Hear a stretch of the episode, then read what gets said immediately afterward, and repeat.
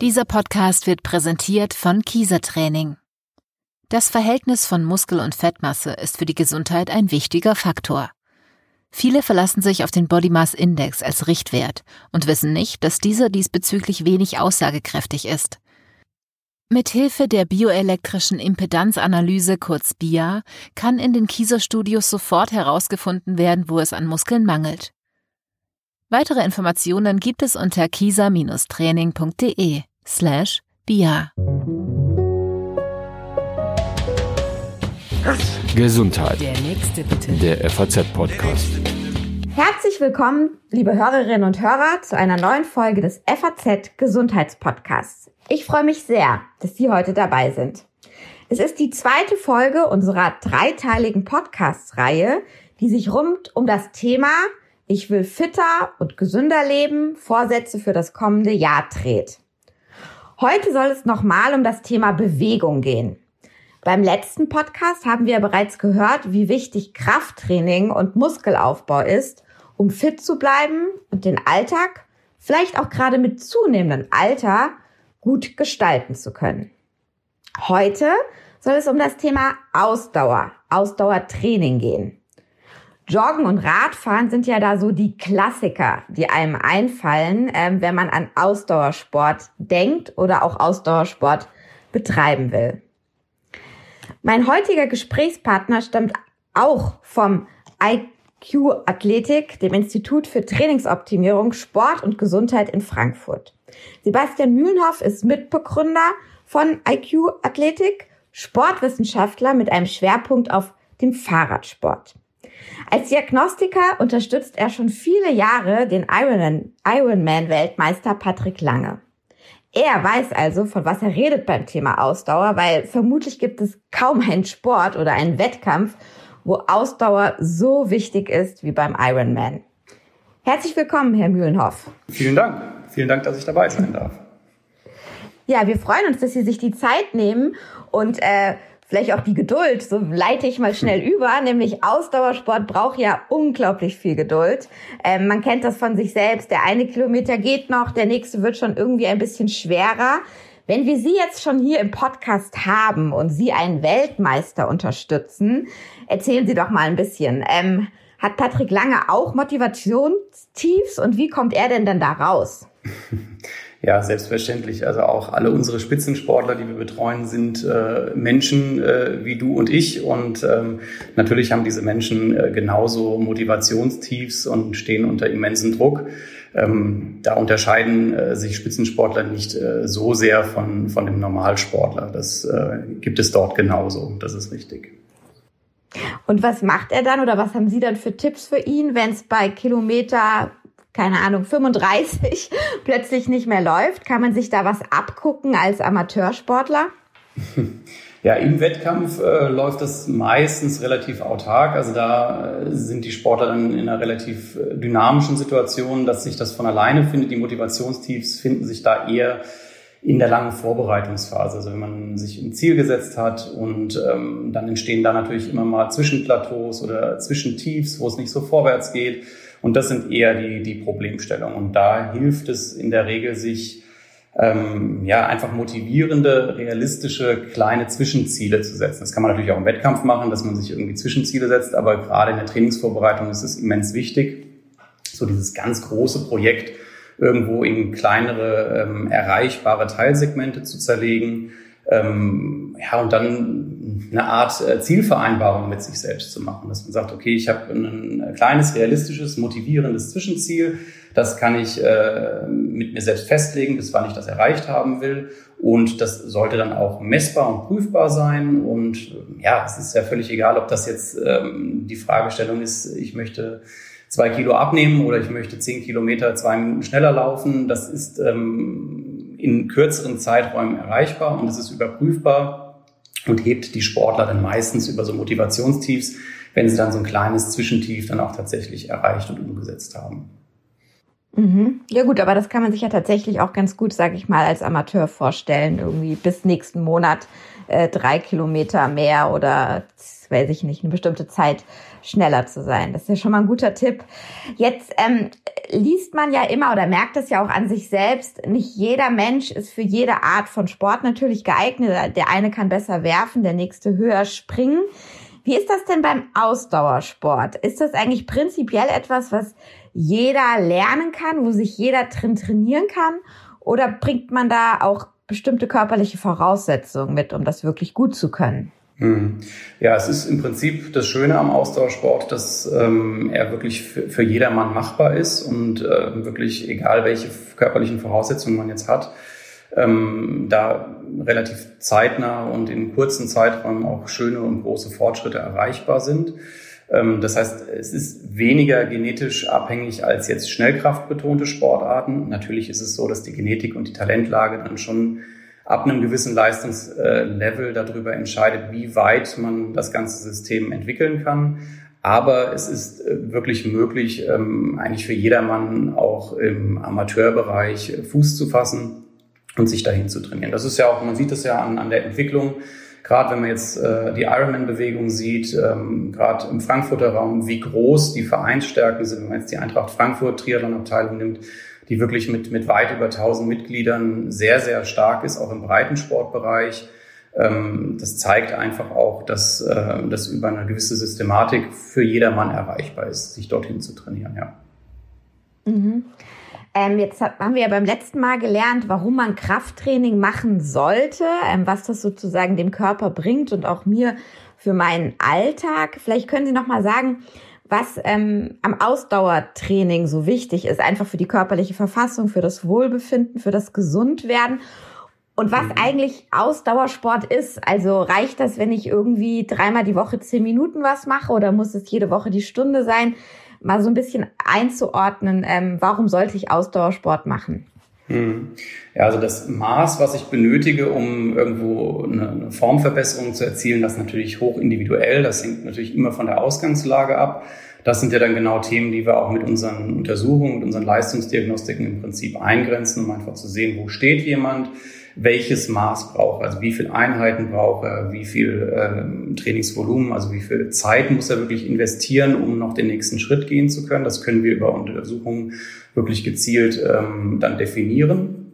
Und ähm, ja, grundsätzlich ist es natürlich so, dass der Ausdauersport einen ganz großen Benefit einfach gesundheitlich auch hat. Es, es gibt kein Medikament auf der Welt, was so gut vor unseren Zivilisationskrankheiten im Stoffwechsel- und Herz-Kreislauf-Bereich schützt, wie der Ausdauersport. Ähm, da ist er nach wie vor ungeschlagen und ähm, das allein ist ähm, natürlich ein Grund, äh, einen regelmäßigen Ausdauersport irgendwo zu betreiben.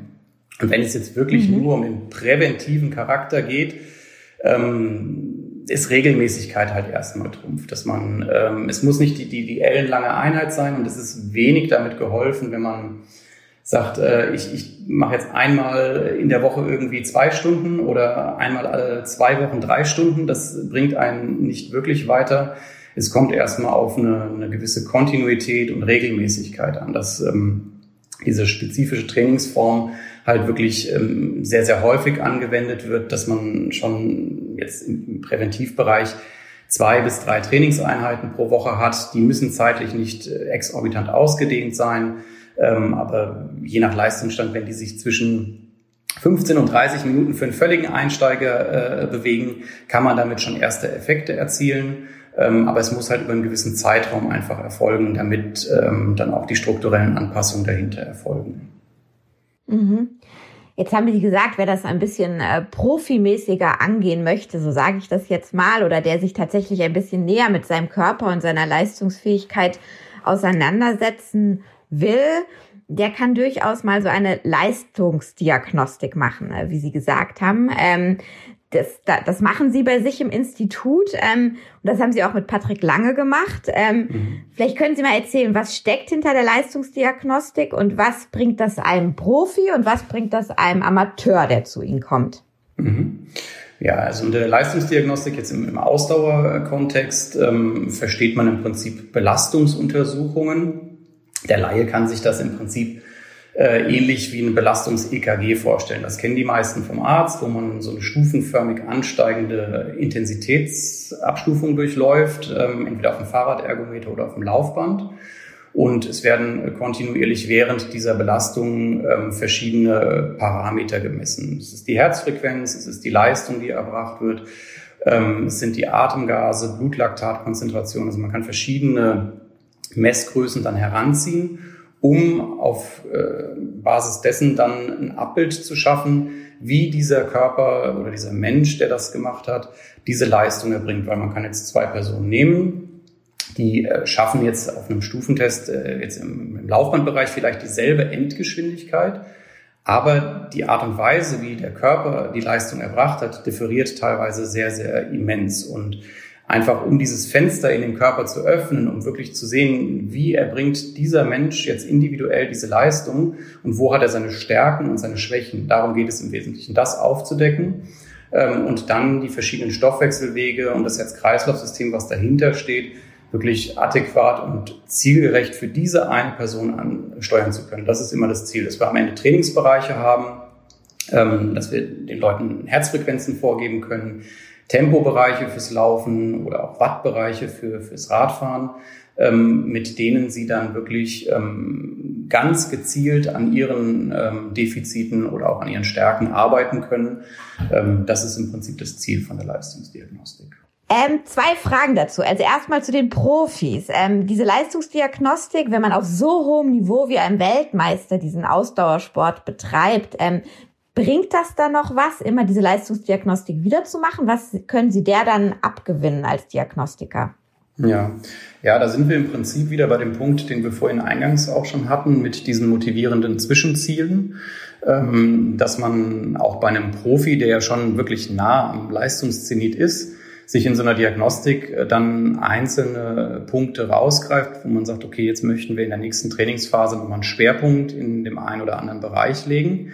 Man entwickelt ein Trainingskonzept dafür und möchte das natürlich auch äh, in gewissen Zeitabständen prüfen, um nicht Gefahr zu laufen, dass man irgendwie mehrere Monate äh, nach einem Konzept verfährt und dann am Ende im Wettkampf merkt, das hat überhaupt nicht funktioniert und so haben wir einfach die Möglichkeit, in kurzen Zeitabständen eine Prüfung durchzuführen, eine Feinjustage im Training zu machen. Und das ist der ganz große Vorteil. Natürlich sind da nicht mehr diese Riesensprünge äh, möglich, wie das jetzt bei einem Einsteiger oder Anfänger der Fall ist. Und äh, das Raster ist einfach viel, viel feiner gestellt und äh, ermöglicht aber einfach die Möglichkeit, ähm, ja, da Fehler zu vermeiden und keine Zeit zu verlieren auf dem Weg zum großen Ziel.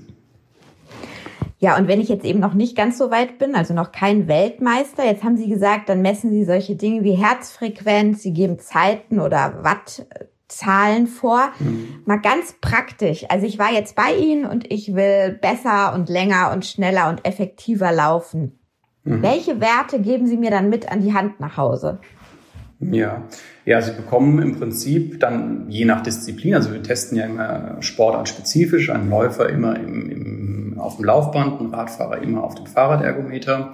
Und Sie würden dann im Prinzip ähm, Messgrößen bekommen, mit denen Sie das dann auch in der Praxis steuern können. Das heißt, es sind Herzfrequenzbereiche, das sind Tempobereiche für den Läufer oder auch Wattwerte, wenn man ein Gerät am Fahrrad hat, mit dem man diesen Wert dann auch ähm, darstellen kann. Und diese Trainingszonen, die wir, die wir definieren, die steuern im Prinzip immer verschiedene Stoffwechselwege an. Das heißt, äh, wenn ich jetzt jemanden habe, der seinen Fettstoffwechsel optimieren möchte, seine Grundlagenausdauer optimieren möchte, dann kann ich über diese Diagnostiken wirklich genau den Bereich eingrenzen, die Herzfrequenzzonen eingrenzen, ähm, wo dieser Stoffwechselweg wirklich ähm, am höchsten aktiv ist und kann äh, so wirklich ganz individuell sicherstellen, dass der Sportler dann die Trainingszeit, die er investiert, auch möglichst effektiv genau das tut, was er machen möchte. Ja, weil sonst, wenn man mit Faustformeln agiert, dann kann das treffen, äh, kann aber auch äh, massiv daneben liegen, weil biologische Systeme halt einfach hoch individuell sind. Und das ist dann das, was wir im Prinzip mitgeben. Mhm. Also das heißt eben, der Grund warum viele Menschen zum Ausdauersport, sage ich mal, greifen oder äh, sich den wählen, ist ja zum Beispiel, um abzunehmen oder eben um eine athletischere Figur zu bekommen. Das heißt, mhm. genau für sowas wäre das auch gut. Also mir wird dann gesagt, wenn du in den nächsten vier, fünf Monaten so viel abnehmen willst, dann solltest du genau das machen. Genau, genau. Das ist im Prinzip ja was, was in einem Anamnesegespräch oder jetzt in, in der Auswahl, welche Dienstleistung wir dann wählen oder welche Diagnostikform wir überhaupt wählen, ähm, selektieren wir das schon mal vor. Im Endeffekt sind die Diagnostikformen alle aus dem Spitzensport abgeleitet, aber man kann die dann auf die einzelnen Zielstellungen wirklich adaptieren und dann fokussieren wir wirklich auch genau diese Fragestellung, die ähm, der Mensch hat, der dann zu uns kommt, um dann wirklich zu sagen, okay, das wäre dein Programm, um ähm, dein Abnehmziel zu erreichen. Das wäre das Programm für den zweiten, der sagt, ich möchte eine Ironman-Quali schaffen. Das können wir dann wirklich genau passgenau ähm, vorgeben. Ja. Mhm. Und ähm, über so eine Leistungsdiagnostik oder die Veränderungen im Körper, das Thema Stoffwechsel, was Sie alles gerade jetzt benannt haben, kann man darüber auch erklären, was äh, viele an sich selbst merken. Nämlich ich beginne mit einer Sportart, also gerade mit Ausdauersport eben, und es klappt eigentlich am Anfang ganz gut und ich habe auch meine Ziele ganz, relativ schnell erreicht. Also ich werde etwas schneller oder ich nehme eben ab oder ich äh, ja werde, werde dynamischer. Ähm, und mhm. dann gibt es oft ja so ein Tief oder so eine, ähm, so eine Plattform, auf der ich nicht mehr weiterkomme. Ähm, wie, wie erklärt man sich das? Wie hängt das mit den körperlichen Entwicklungen zusammen? Hm. Ja, es ist im Prinzip so, dass ja natürlich die verschiedenen Systeme ähm, unterschiedliche Zeiträume für eine Adaption brauchen und diese Zwischenplateaus sind einfach äh, ganz normal. Die hat äh, der Spitzensportler erlebt auf dem Werdegang nach ganz oben und die sind äh, natürlich auch für die Einsteiger und Amateure ganz normal. Und das kann man über diese Diagnostiken dann natürlich auch sehr schön darstellen und den Leuten dann auch so ein bisschen die, die Angst einfach nehmen und klar erklären, warum das so ist. Ja? Und dass es dann halt einfach die Geduld braucht und äh, man sieht aber über die Diagnostik dann auch klar, welche Parameter sich schon deutlich verbessert haben in dem Zeitraum, was der Sportler jetzt so in der Praxis vielleicht nicht sieht. Der sieht immer noch dieselbe Geschwindigkeit, die er im, im Training läuft, aber wir können dann sagen, okay, aber pass mal auf, du setzt jetzt deutlich mehr Fettsäuren bei dem gleichen Tempo um als vorher. Das heißt, wir haben zwar immer noch dieselbe Geschwindigkeit, aber wir haben im Hintergrund eine Veränderung deiner Stoffwechselleistung, die dich dann im nächsten Schritt auf das nächste Leistungslevel heben kann. Und wenn wir das halt so inhaltlich erklären und ähm, über diese Daten dann äh, dem Sportler nahebringen, hilft es den Menschen meistens immens, äh, dann auch noch den Moment länger durchzuhalten, um dann in die nächste Anpassungsphase rüberzukommen. Mhm. Ich will gleich mal auf das Thema Leistungsdiagnostik auch, äh, was zahlen da vielleicht die Krankenkassen kommen, aber vorher noch die Frage, Wer jetzt keine Leistungsdiagnostik äh, machen möchte, sich das nicht leisten kann, kein Institut um die Ecke hat, wie auch immer, wie mhm. kommt derjenige denn über so ein Plateau drüber? Was können Sie denn da für Tipps geben, wenn ich eben nicht die Möglichkeit habe, ständig meine Werte zu überprüfen? Mhm. Ja, das, das ist schwierig, wenn man dieses Fenster in den Körper nicht hat. Es ist schwierig, aber man kann natürlich auch, es gibt gewisse Praxistests, die man machen kann, wo man halt auch ähm, schon Rückschlüsse ziehen kann, ähm, wie sich eine Form entwickelt. Aber die sind meistens ähm, tempobasiert. Also da hat man nur diese ganz groben messbaren äh, Größen, die man halt in der Praxis erfassen kann. Und dieses, äh, diese Feinheit, wie der Stoffwechsel dahinter arbeitet, das kann man tatsächlich nur übers Labor darstellen. Das ist immer noch das Problem. Äh, gibt aber mittlerweile auch Testverfahren, wo man selber einen Test zu Hause durchführt diese Daten, die man da erhebt, dann an Institute wie unseres ähm, schickt und wir können diese Daten mit unseren Softwarelösungen ähm, dann so weit aufbereiten, dass wir auch ähm, mehr Informationen über die ähm, Stoffwechselsituation dahinter ähm, erfahren. Da gibt es im Prinzip Stoffwechselsimulationsrechnungen, die heute schon relativ weit sind. Das ist nie der Goldstandard, wie es jetzt im Labor gemacht wird, aber man kann es darüber dann auch aus der Ferne, wenn man jetzt kein Institut im, im Umkreis hat, wo man sowas äh, im Labor machen kann, wäre das ein Workaround, wie man das äh, dann auch eingrenzen kann. Mhm.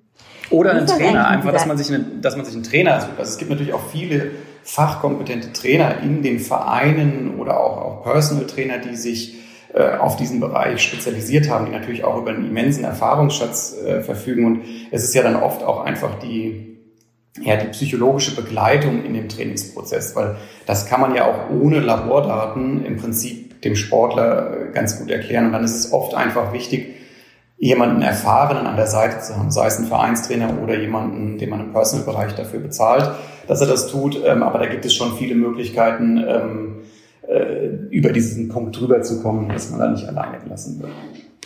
Mhm. Jetzt äh, bieten Krankenkassen ja durchaus an, dass sie einen eben bei solchen, ich sag, ich nenne das jetzt mal allgemein Fitnesskursen oder eben Sportangeboten auch finanziell unterstützen. Ich weiß nicht ganz genau, wie es speziell mit Personal Trainern ist. Wie ist das bei der Leistungsdiagnostik? Zahlen das die Krankenkassen oder zahlen sie das nur in bestimmten Fällen, etwa wenn ich aufgrund einer Diabeteserkrankung tatsächlich unbedingt abnehmen sollte oder solche Dinge? Oder mhm. muss ich das immer privat bezahlen? Das kommt drauf an. Das ist immer kassenabhängig. Also es wird von einigen Kassen bezuschusst. Wenn das jetzt bei einem Arzt im Kontext von, von einer größeren medizinischen Untersuchung platziert wird, dann ähm, ist es durchaus so, dass die Kassen das bezuschussen. Voll übernehmen tun sie das eigentlich nicht. Ähm, und in der Regel ist es eine Selbstzahlerleistung. Also bei uns im Institut ist es auch eine Selbstzahlerleistung, dass die Leute das wirklich ähm, privat bezahlen und die meisten Krankenkassen immer noch sagen, okay, das ist ähm, dein Luxus, dass du jetzt rausfinden möchtest, wie werde ich noch schneller und noch besser und ähm, das in diesem Präventivkontext ähm, meistens nicht gesehen wird. Haben Sie aber Hoffnung, dass das irgendwann in einem Präventivkontext gesehen wird? Ich meine, das Thema äh, ja Prävention, gesund bleiben, gesund alt werden ist ja ein riesiges in unserer Gesellschaft. Sehen Sie da Bewegung oder eigentlich gar nicht? Ja, also ich glaube, es sind schon Bestrebungen da. Das sieht man ja auch an diesen ersten Bezuschussungen, die da erfolgen über, über gewisse Kassen. Ähm, ich glaube, dass der Weg schon äh, dahin gehen wird, dass, dass ähm, immer mehr Eigenverantwortung von den Menschen auch gefordert wird und über die ganzen Fitness-Tracker. Heute ist ja auch eine Sensibilisierung der Leute da, dass ähm, äh, man das selber überwachen kann, selber auch in der Hand hat, seine Gesundheit und nicht erst zum Arzt geht, wenn wirklich irgendwelche Beschwerden auftreten. Also ich glaube, dass das Verständnis dafür schon in der Breite da ist und dass auch bei den Kassen die Bestrebungen sicherlich da sind, ähm, sich in die Richtung zu entwickeln. Das ist natürlich wünschenswert und wir hoffen darauf, dass das so kommt. Ähm, wir wissen natürlich über die positiven Benefits des Ausdauersports. Ähm, und es wäre natürlich schön, wenn das in der breiten Masse auch dann so zugänglich ist, dass man, wir haben ja einfach das Zeitproblem. Die meisten Menschen haben einfach wenig Zeit, weil sie beruflich, familiär stark eingebunden sind. Und ähm, dann kann man natürlich über diese gezielten Informationen aus solchen Untersuchungen den Menschen dann schon äh, einfach den Hebel an die Hand geben, dass sie wirklich dann das bisschen an verfügbarer Zeit auch möglichst effektiv einsetzen. Und von daher hoffen wir sehr darauf, dass da noch mehr Bewegung reinkommt. Ja. Jetzt habe ich gesagt, wir machen ja drei Podcasts jetzt ähm, zu dem Thema eben gesund bleiben, gesund werden, bestimmte Vorsätze im neuen Jahr äh, auch umsetzen können. In der nächsten Folge spreche ich nochmal mit einer Kollegin von Ihnen. Da soll es um das Thema Ernährung gehen. Ähm, mhm. Deswegen meine Abschlussfrage jetzt an Sie. Wie hängt denn Ausdauersport und Ernährung zusammen? Also sicherlich ein Riesenthema, mhm. aber so ein paar ganz wichtige Punkte, wenn ich mich für Ausdauersport entscheide, ob mit oder ohne Leistungsdiagnostik, was sollte ich denn dann auch ernährungsmäßig tun? Ganz praktisch davor, danach essen, viele Kohlenhydrate, sowas schwebt mir vor. Was haben hm. Sie da für Tipps, die Sie uns noch geben können? Ja, das kann man auch wiederum ganz, ganz schwer pauschal beantworten. Aber natürlich ist der Zusammenhang zwischen Austauschsport und Ernährung äh, massiv gegeben. Ähm, Im Endeffekt verbrauchen wir die zwei großen Energieträger in unserem Körper, Fettsäuren und Kohlenhydrate. Diese beiden Makronährstoffe sind natürlich elementar und je nachdem, wie intensiv ich trainiere, ähm, brauche ich natürlich ähm, dann auch entsprechend mehr oder weniger Kohlenhydrate. Ist es das Ziel, dass ich abnehmen möchte? Dann äh, kann man natürlich über eine Kontrolle des Ernährungsverhaltens und äh, einem Anpassen auf das Trainingsprogramm diese Ziele deutlich schneller erreichen. Und das ist im Prinzip das, was man auch in Einklang bringen muss. Man muss die Ernährung immer gezielt auch auf dieses Ausdauertraining abstimmen, um die Erfolge zu maximieren. Ganz egal, ob ich abnehmen möchte oder ob ich schneller werden möchte. Das muss immer Hand in Hand gehen. Und ähm, deswegen wird das bei uns auch immer alles als ein großes Ganzes behandelt. Und ähm, die Diagnostikformen helfen auch der Ernährungsberatung dann immens zu sehen, wie ist denn die Stoffwechselgrundsituation der Person? Was haben wir für einen Ruheumsatz? Was haben wir für einen Grundumsatz? Ähm, das brauchen wir natürlich erstmal als Kenngröße, um überhaupt zu wissen, wie viel Kalorien äh, braucht diese Person überhaupt. Und je nach Belastungsform, je nach Ausdauer, Intensität und Umfang äh, regulieren wir dann im Prinzip die Zufuhr von Makronährstoffen und das ein ganz großes Themenfeld, ähm, wo meine Kollegin dann sicherlich dann auch nochmal in der ganzen Tiefe drauf eingehen kann. Aber das greift alles ineinander. Und die Ernährungsberatung ist wiederum, wenn wir auf die Kasse zurückkommen, dann auch wieder ein Thema, was äh, durchaus eine Kassenleistung ist. Ähm, da sind die Krankenkassen heute dann schon äh, schneller dabei und eher dabei, das dann auch ähm, zu übernehmen und zu bezuschussen. Ja, lieber Herr Mühlenhoff, vielen Dank äh, für all diese Informationen und ich glaube auch die Motivation, äh, die da drin steckte, ähm, sich einfach äh, doch dann vielleicht zu trauen, ähm, sich aufs Rad zu setzen oder eben äh, loszulaufen. Ähm, ja, liebe Hörerinnen und Hörer, ich hoffe, Sie konnten auch für Ihren sportlichen Alltag etwas mitnehmen. Nochmal der Hinweis, in der nächsten Podcast-Folge geht es um das Thema Ernährung. Unter anderem wollen wir uns angucken, ähm, wie man äh, trotzdem viel essen kann und abnehmen kann und was es für Mythen gibt, die immer noch vorherrschen, die eigentlich gar nicht stimmen und uns vielleicht so manchen Genuss verderben. Also ich freue mich, wenn Sie auch beim nächsten dabei, Mal dabei sind. Ähm, bleiben Sie bis dahin fit und gesund und äh, auf Wiedersehen. Gesundheit. Der nächste